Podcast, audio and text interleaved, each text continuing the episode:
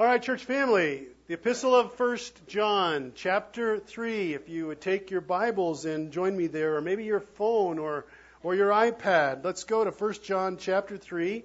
And if you need a Bible this morning, just raise your hand. Don, who's in the back, will be glad to share a copy of God's Word that we keep in that place, just in case somebody needs one. There's also a note page in your bulletin. Can I ask you to, to grab that? It would really be a, uh, a help to you, and, and, and I would be grateful if you would do that as well. And church family, as you can see, both by the, the note page and also by the screen on the on the wall, we return today to our current study series in First John, being real Christians in an unreal world. We have been for an extended time away from First John ever since Thanksgiving and then all the way through the Christmas season. And then last week we were celebrating New Year's and New Year's thoughts.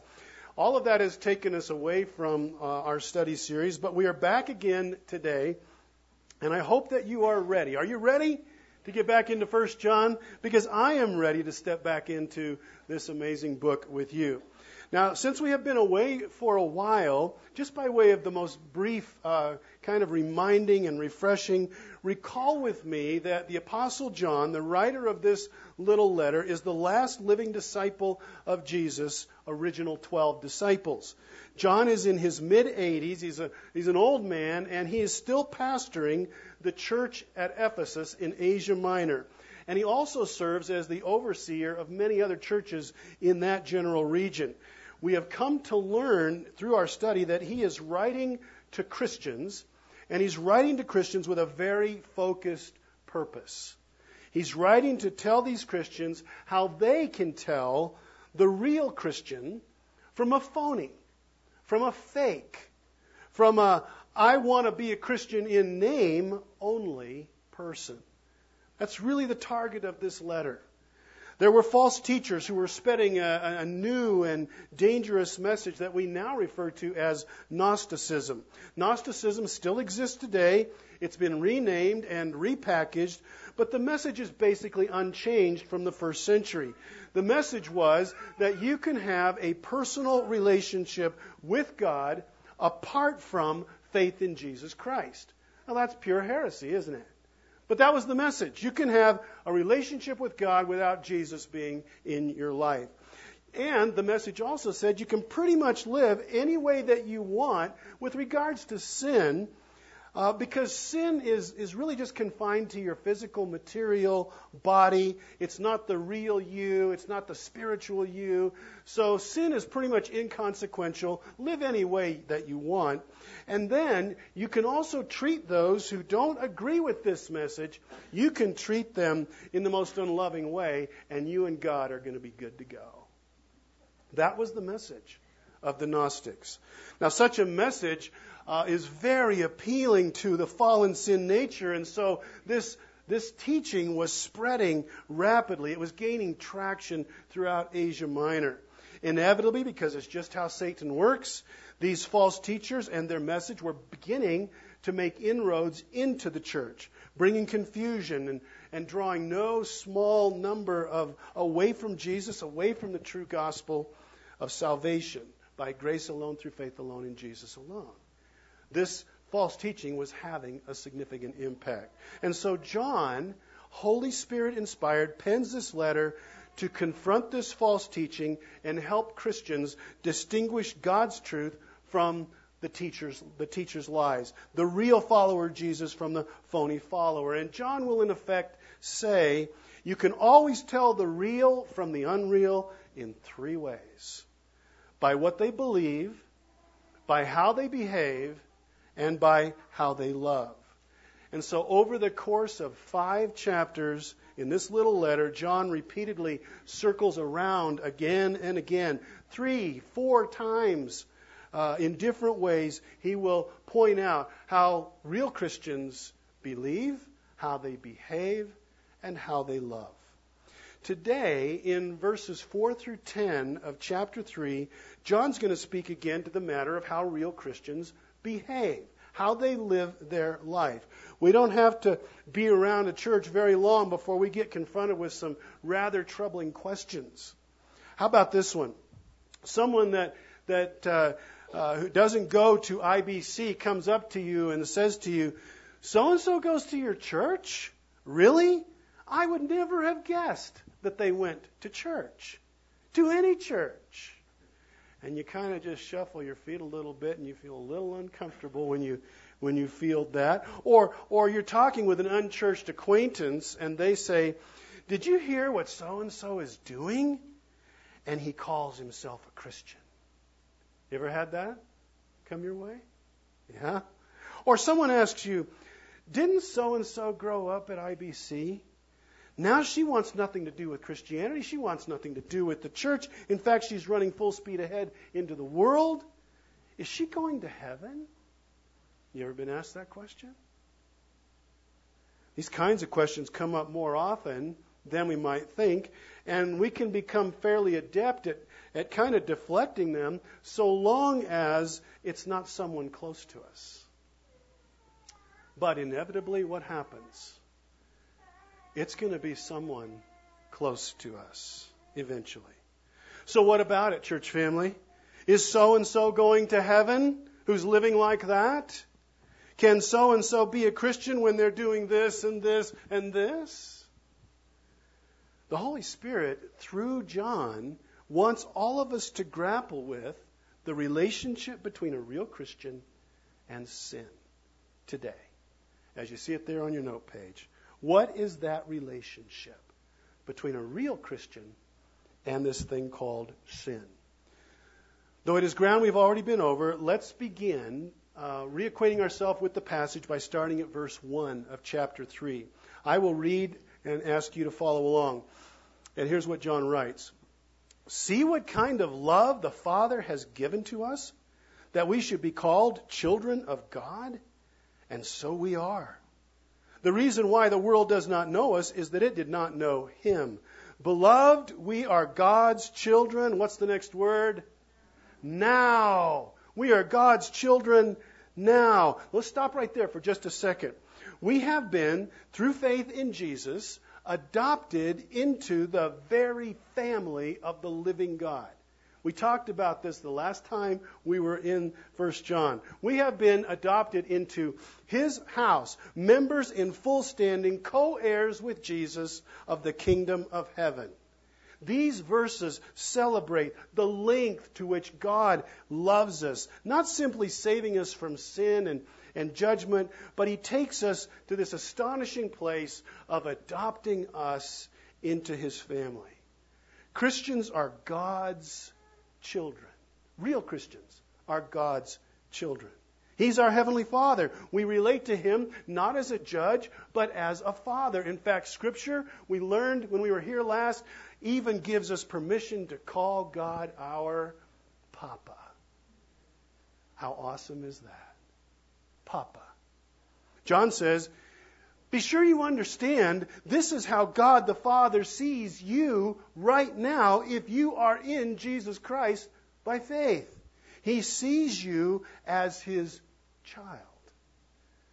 Beloved, we are God's children now, and what we will be has not yet appeared, but we know that when He appears, that is when Jesus comes, as He's promised that He will come back, we shall be like Him because we shall see Him as He is. And everyone who thus hopes in Him purifies himself as He is pure. John points to the first century lovers of Jesus and to the 21st century lovers of Jesus at IBC. And, and he says, if you are real, if you're a real Christian, then you're going to long for what Jesus is and what Jesus cares about. You're going to long to be what Jesus is. Not just when you see him face to face, you're going to long to be what he is right now to the best of his, your ability as he enables you, you're going to want to be him. You're going to reflect his character, his values, his love. You will want to be like him if you are real. This truth carries John forward now into verses 4 through 10. He says, Everyone who, pra- who makes a practice of sinning also practices lawlessness. Sin is lawlessness. You know that he, that is Jesus, appeared in order to take away sins, and in him there is no sin. No one who abides in him keeps on sinning. No one who keeps on sinning has either seen him or known him. Little children, let no one deceive you. Whoever practices righteousness is righteous as he is righteous. Whoever makes a practice of sinning is of the devil, for the devil has been sinning from the beginning. The reason the Son of God appeared was to destroy the works of the devil. No one born of God makes a practice of sinning. For God's seed abides in him, and he cannot keep on sinning because he's been born of God. By this it is evident who are the children of God and who are the children of the devil. Whoever does not practice righteousness is not of God, nor is the one who does not love his brother. And we'll stop right there. Verses 4 through 10 are new ground for us to cover today. Now, if you were to ask me, what is the key, if there is a key, what is the key that would unlock this passage? I would have to say it is verse 9. And we're going to, we're going to start there. No one born of God makes a practice of sinning, for God's seed abides in him, and he cannot keep on sinning because he has been born of God. I believe this verse opens up the entire passage to our understanding. Remember that chapter 3 began with the words, See what kind of love the Father has given to us that we should be called children of God. Beyond trying to get our heads around this amazing truth that we're God's kids, John says that this relationship is one in which God's seed abides in us. It lives in us. It resides in us. Now, seed, as you may know, is it's an ancient word. It's an ancient biblical word. In fact, in the Bible, this word refers to the contribution of a father in reproduction. We're aware of that. We've known that. It brings about new life. The seed of the father brings new life. So, what does it mean here? How is God's seed in us? This is really important for us to understand. Great question. Glad you asked it. So, let's go after that. God's seed abides in us, according to Scripture, in three very specific ways through the Word of God, by the truth of the gospel, and by the power of the Holy Spirit. These three, working in concert together, in combination, produce in us new life and a new nature. This is the seed the Word of God, the gospel of Jesus, and the power of the Holy Spirit. But let's back all that up with some Scripture. Scripture tells us that, that your new life and mine, when we put our faith in the Lord Jesus Christ, begins as a result of us encountering the Word of God. Would you agree with that? You are in Jesus today because you came into contact with the Word of God, the living Word of God. In 1 Peter chapter 1, verse 23, there on your note page, also on the screen, notice the word picture that Peter draws for us. The seed and the new life brought through rebirth. He says, You have been born again, not of perishable what? Seed, but of imperishable through the living and abiding Word of God. This is the true gospel of, of Jesus Christ. It's contained in the Word of God.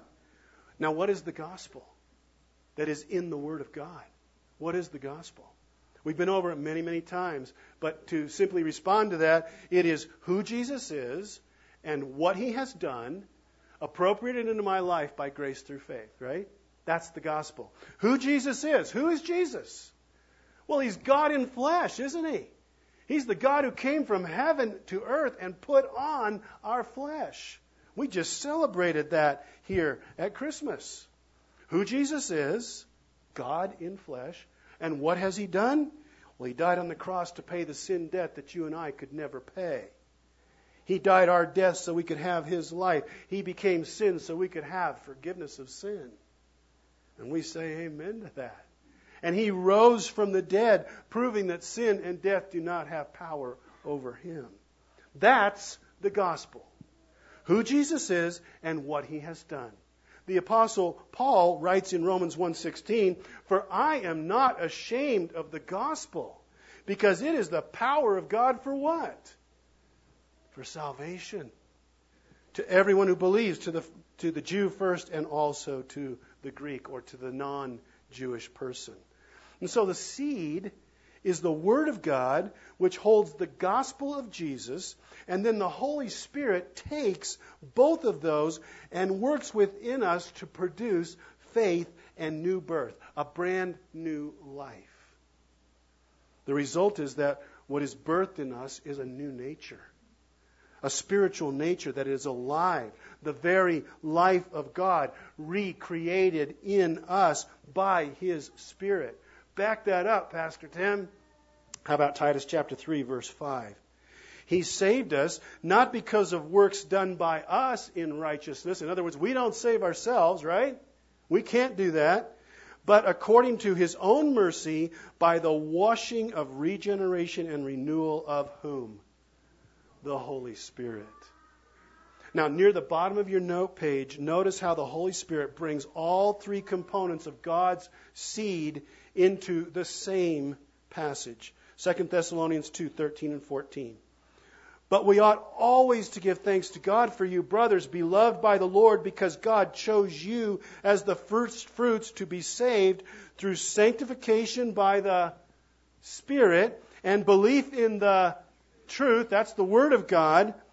To this He called you through our gospel so that you may obtain the glory of our Lord Jesus Christ born of God by the word of truth, by the gospel of Jesus, and by the Holy Spirit. That's the seed. In the physical realm of a husband and wife, when the seed and the egg are united at conception, a new life begins. We know this. There's no life, and now there's a brand new life. Spiritually, the same is true. Before Jesus, we were spiritually lifeless. You were, and I was. In fact, Ephesians chapter 2 verse 1 says we were dead in transgressions and sins, right? That's our story before Jesus came into our life. The only nature we had was our sin nature, and there was no God life in us before Jesus. Verse 9 says that unless we are born of God and have God's seed residing and abiding in us, our bent, our natural lean is going to be towards sin, towards unrighteousness. Because that's our nature. That's, that's what we are. Now, because of a common grace that God has granted to all people, because of the remnants of being image bearers of God, though we are spiritually dead before we know Jesus, sin, uh, sinful mankind is capable of doing some honorable, kind, loving, noble things.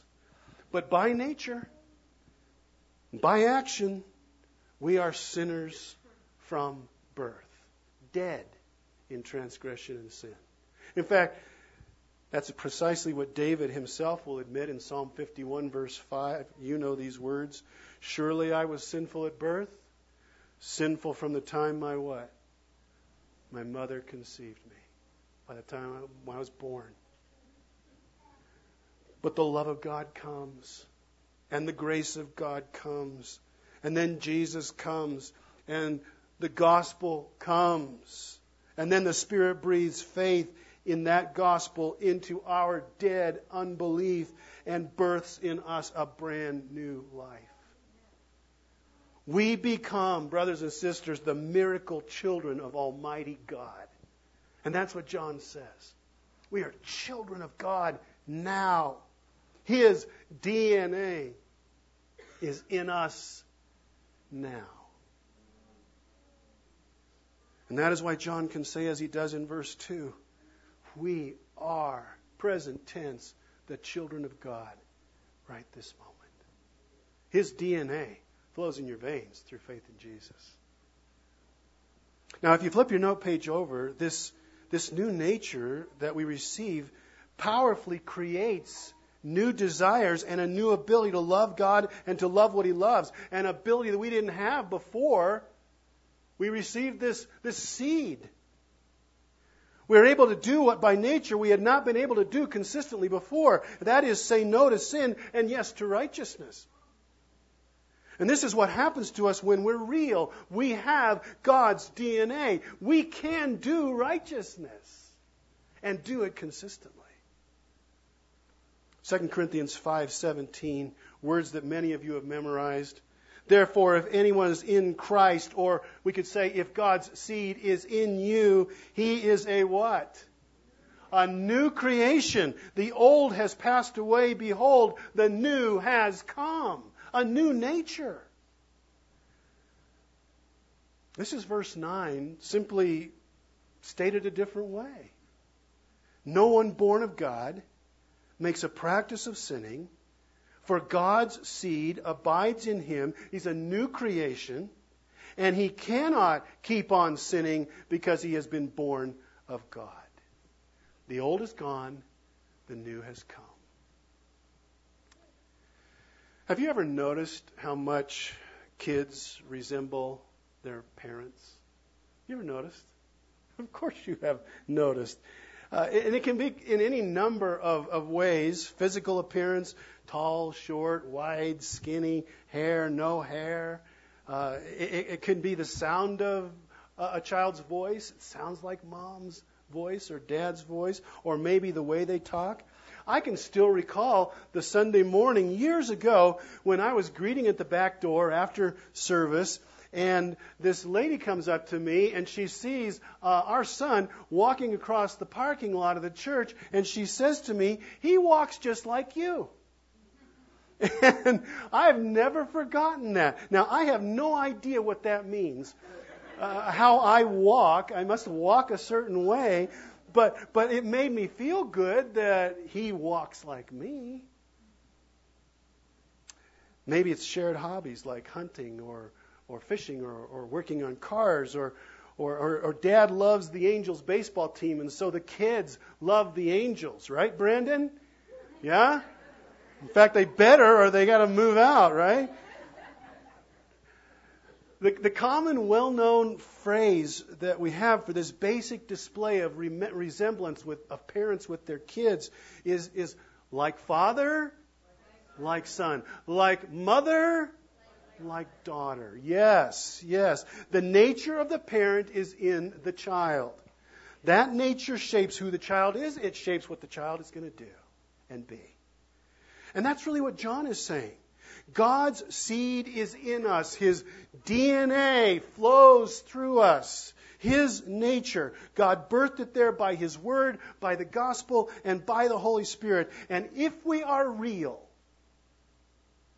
we will be like our Father. Which is why John can go so far as to say, as well in verse 9, the real Christian cannot, cannot keep on sinning. If that phrase is not underlined in your Bible, you might want to do that. No one born of God makes a practice of sinning, for God's seed abides in him, and he cannot keep on sinning because he has been born of God. Verse 6 says essentially the same thing. No one who abides in him keeps on sinning. No one who keeps on sinning has either seen him or known him. What's the Holy Spirit saying to us through John here? Is he saying that real Christians don't sin? Is that what he's saying? Is he saying that, that God put his life in us and so we never sin again? Is that what he's saying, church? Boy, I hope that's not what he's saying. Because if that's what he's saying, I am in big trouble. And so are you. Of course, he's not saying that. If that's true, man, we are in trouble. John made this clear way back in the beginning of our study in chapter 1, verse 8, and again in verse 10. If we say we have no sin, as a Christian, we deceive ourselves. We're going to sin. There's no sinless perfection while we live in these fleshly bodies. We have a new nature. But our old nature, though it has been dealt a death blow by faith in Jesus' cross and resurrection, it still strains to express itself any chance that it gets. Agreed? What John is doing here is confronting the heresy of those false teachers who we mentioned earlier, the Gnostics. They're, they're telling everyone that sin's no big deal to God. You don't have to worry about how you live. Sin is confined to your physical, material life. It has no relation to the spiritual you, which is what God really cares about, says the Gnostic. And so you can sin all you want. You can sin any way you want. You can sin as much as you want. God and you are going to be good to go. You talk about a message that plays to the sin nature. Man, oh man, the Gnostics were trying to, to downgrade sin and, and really upgrade their own spiritual status. That's what they were doing. In fact, you know, uh, you, you drop the bar down low enough and everybody can be a world class high jumper, right? Right? Just drop the bar down low enough. Which is why John begins this whole section in verse, in verse 4 by saying, everyone who makes a practice of sinning, meaning habitual, reckless, persistent, ongoing sinful rebellion, everyone who makes a practice of sinning really doesn't care about sin in their life, also practices lawlessness. Sin is lawlessness. Now, on your note page, sin, by definition, is the failure to live according to God's law. His holy character, which he has expressed in his law. To live counter to his nature, that's sin. And lawlessness is active rebellion against God and his law. Habitual, reckless, persistent, ongoing, sinful rebellion. Romans chapter 8, verse 7, the Apostle Paul says the same thing John says For the mind that is set on the flesh is what? Hostile rebellious, lawless to God. For it does not submit to God's law. Indeed, it cannot. It cannot. Hostility towards God is the natural bent that is resident in the unsaved heart. And sin is how this residing hostility towards God is expressed. It's expressed as lawlessness. Now, earlier I referenced Psalm 51:5, where David said, Surely I was sinful at birth, sinful from the time that my mother conceived me. Boy, I got a fresh reminder of how true that is. This past Christmas, just a couple weeks ago, as we had our kids and our grandkids up to our house and we celebrated Christmas. Our grandkids are four, three, and two. And we had a blast at Christmas time with them. Grandma and Papa, when they came, they came on a on a, on a Friday, uh, and and Grandma and Papa had made the upstairs off limits because we had some gifts stored up there that we were going to bring out later, and we didn't want the little guys to to see them, and so they were out of sight. They were at the top of the stairs and out of sight. Can't go upstairs. Well, at one point, four-year-old Jaffrey gets on the stairs, about a quarter of the way up the stairs, and she turns, and so she's standing out from the stairs, and she's looking out from the stairs, and she's looking at me. And I have been turned away, and I turn around, and I see her. And she sees me looking at her on the stairs. And neither one of us says a word.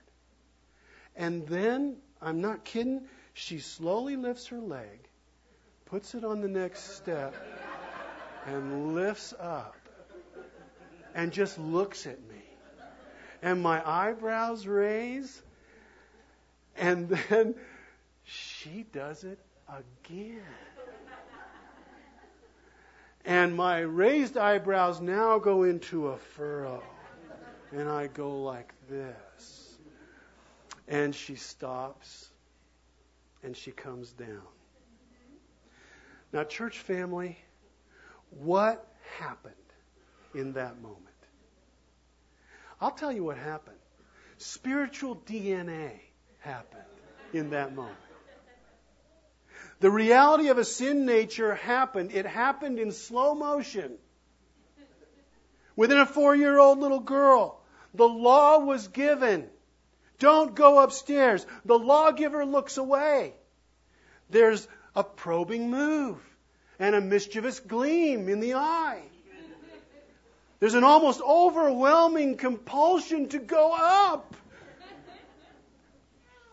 Before the law was given, our, our granddaughter, I'm guessing, really would have had no interest to go upstairs. But I gave the law. We gave the law. Something within her suddenly wanted the next stair. And the next, and the next. Why? Why? Because the sin nature is lawless and it rebels against any constraint. The sin nature is law hating. I must climb. I must have the next stair, even at four years of age. No one born of God makes a practice of sinning. For God's seed abides in him, and he cannot keep on sinning because he has been born of God. Christians are going to sin. John acknowledges that. We know that. But persistent, ongoing pursuit of sin is no longer our ruling nature. We have new DNA. The ruling force of our lives is the life of God. It is the life of Jesus, is it not? We have a new nature, and by that nature, we will not continue in habitual, reckless, sinful rebellion. We cannot. That's what John says. If you're real. Now, let me illustrate this. It's like the difference between sheep and pigs. Now, I didn't grow up on a farm. I haven't been around farm animals all that much, but I've watched a few episodes of The Incredible Dr. Pol. Okay? I've picked up a few things along the way about farm animals, sheep and pigs in particular. Sheep and pigs both get muddy and dirty on a farm. However, each looks at that experience very differently. Sheep get muddy and dirty, but they don't like to. They, they would prefer not to be muddy and dirty. Their nature is different from the pig. The pig loves to get dirty, loves the mud. Now, pigs will occasionally get cleaned up if they're going to go to the 4 H show. But that's not where they want to be. Where they really want to be is in the mud, right? The sheep will occasionally get muddy, but they prefer to be clean. A pig will be happy to stay muddy all the time.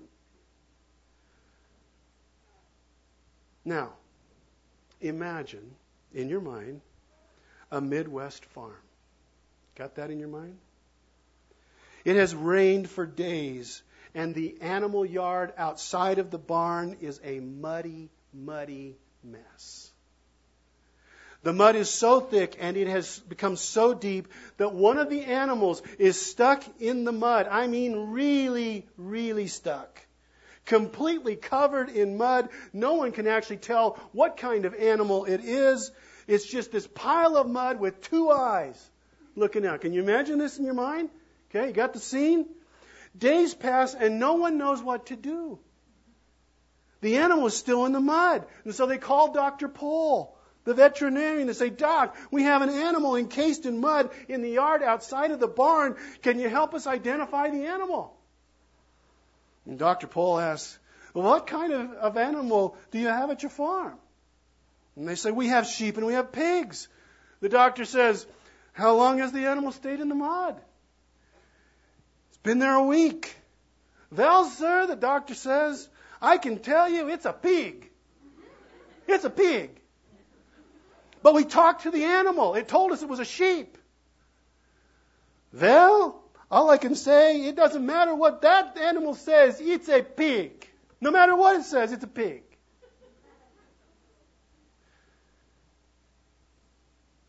No one born of God makes a practice of sinning. For God's seed abides in him, and he cannot keep on sinning because he has been born of God. By this it is evident who are the children of God and who are the children of the devil. Whoever does not practice righteousness is not of God, nor is the one who does not love his brother. So allow me to translate those two verses using our little barn farm animal illustration. No sheep makes a practice of staying in the mud. It's a sheep. It cannot stay in the mud because it was born a sheep. By this it is evident who are sheep and who are pigs. Whoever stays in the mud is a pig. Right? When someone who claims to be a Christian yet determines to continue in sin, no, I'm not going to change my course. I love this sin too much. I must remain in the mud. And this, despite the warnings of God's Word, the conviction of the Spirit, the pleas of godly friends who come along and confront and care and, and do this over time, this professor of Jesus desires to remain in the mud. His or her true nature is being revealed. That's what John would say. No matter what they may say,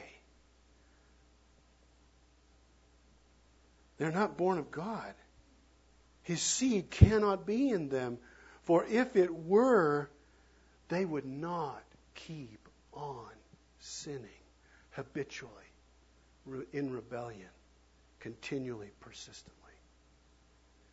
And this is what the Holy Spirit is saying. Verse 7 and 8 little children. Real Christians, John says, real Christians, let no one deceive you. Whoever practices righteousness is righteous as he, referring to Jesus, is righteous. Whoever makes a practice of sinning is of the devil, for the devil has been sinning from the beginning.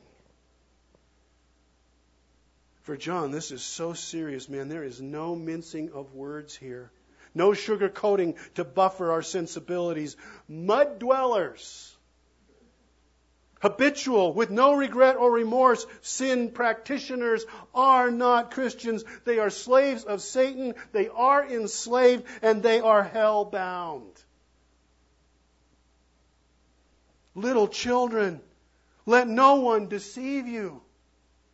You will live out your true nature practicing righteousness or practicing unrighteousness. The last part of verse 8 the reason the Son of God appeared was to destroy the works of the devil. Praise God. As we end now, give me for just a few moments your full attention on the heels of all that we've talked about. If you are today a professing lover of the Lord Jesus Christ, you claim that He is your Savior and your Lord, and yet you have been in the mud in some area of your life, and you know exactly what that means. No one has to spell that out for you. If that's true, you know what the mud is. If that's what you're doing, you're professing love for Jesus, and yet there is this place in your life where there's mud. You need to know that is, that is sin, and that, that sin is a destroyer. That sin is a cancer in your life. Jesus shed his blood for that sin that you are choosing to do. Recognize who you are and what you are doing. You are a blood bought son or daughter of the God of the universe. Come to your spiritual senses. Confess that, that sin. Repent of it. Ask God to wash you clean and to restore you to the, to the place of joy that he, he bought for you. Stop practicing that. Leave that mud behind. Come clean. Now that's for the one who's real. Because we all sin, right? We need to confess that there's sin and address it and be done with it and go on. That proves real. But, friend, if, if, if today you're here at the Bible church and, and you're claiming that you believe in God and that you know there is a Jesus, but you've been in this same old mud a long, long, long time. Maybe it's time to look really, really hard into the deepest part of who you are and ask, Am I really a child of God? Am I really a Christian? Am I real? Have I been deceiving myself all this time? All this caked mud on me, on my life? This sin has never not been a part of me, and to be honest with you, I've really never wanted it not to be a part of me. Am I real? You know, if you if the answer to that brutally honest question of yourself this morning is no, I'm not real, then today's the day and now's the time to become real. Yes? To truly, genuinely, repentantly confess your love for, your trust in the one who got into the mud for your sake and died for you so that you could live clean. Ask Jesus to be your Savior and the Lord, not just with your head, but with your whole heart and with your life, and discover what it means to be clean. You've never experienced anything like it in your whole life. By this it is evident who are the children of God and who are the children of the devil. Whoever does not practice righteousness is not of God, nor is the one who does not love his brother. That final phrase reminds us again that for John, being real is evidenced by what you believe, by how you behave, which is what we've been talking about, and by how you love. And Lord willing, we're going to get to come back and talk about that how you love portion of things, because that's what John's going to talk about all the way to the end of chapter 3. But today, it's all about being clean whether you know Jesus or yet need to know him. It's about being clean. Whose DNA flows through your veins? And would we know that by the way you live? Let's pray together.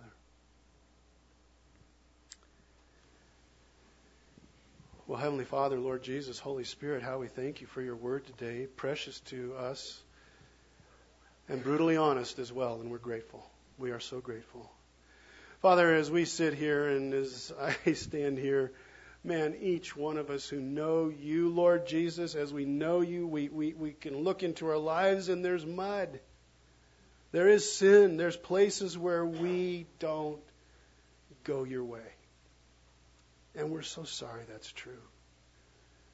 Help us to break the chains if there's some troubling sin in our life as a real Christian. Help us to, to be released from that by the power of your Spirit, with the help of other brothers and sisters, the honesty that comes from being true with you.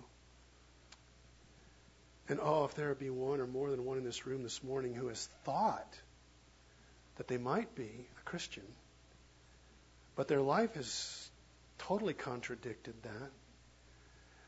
But Lord, now they want to be real. They want to really get real with you. May today be the day and now be the time. They would confess you, Lord Jesus. Cry out to you. And you would change their eternity. You would give them your DNA, your life, and make them clean. If that be you this morning, if you want to know what that means, what it means to experience life in Jesus, don't leave today without talking to me or someone else that you might know here. Don't leave today till you have done that.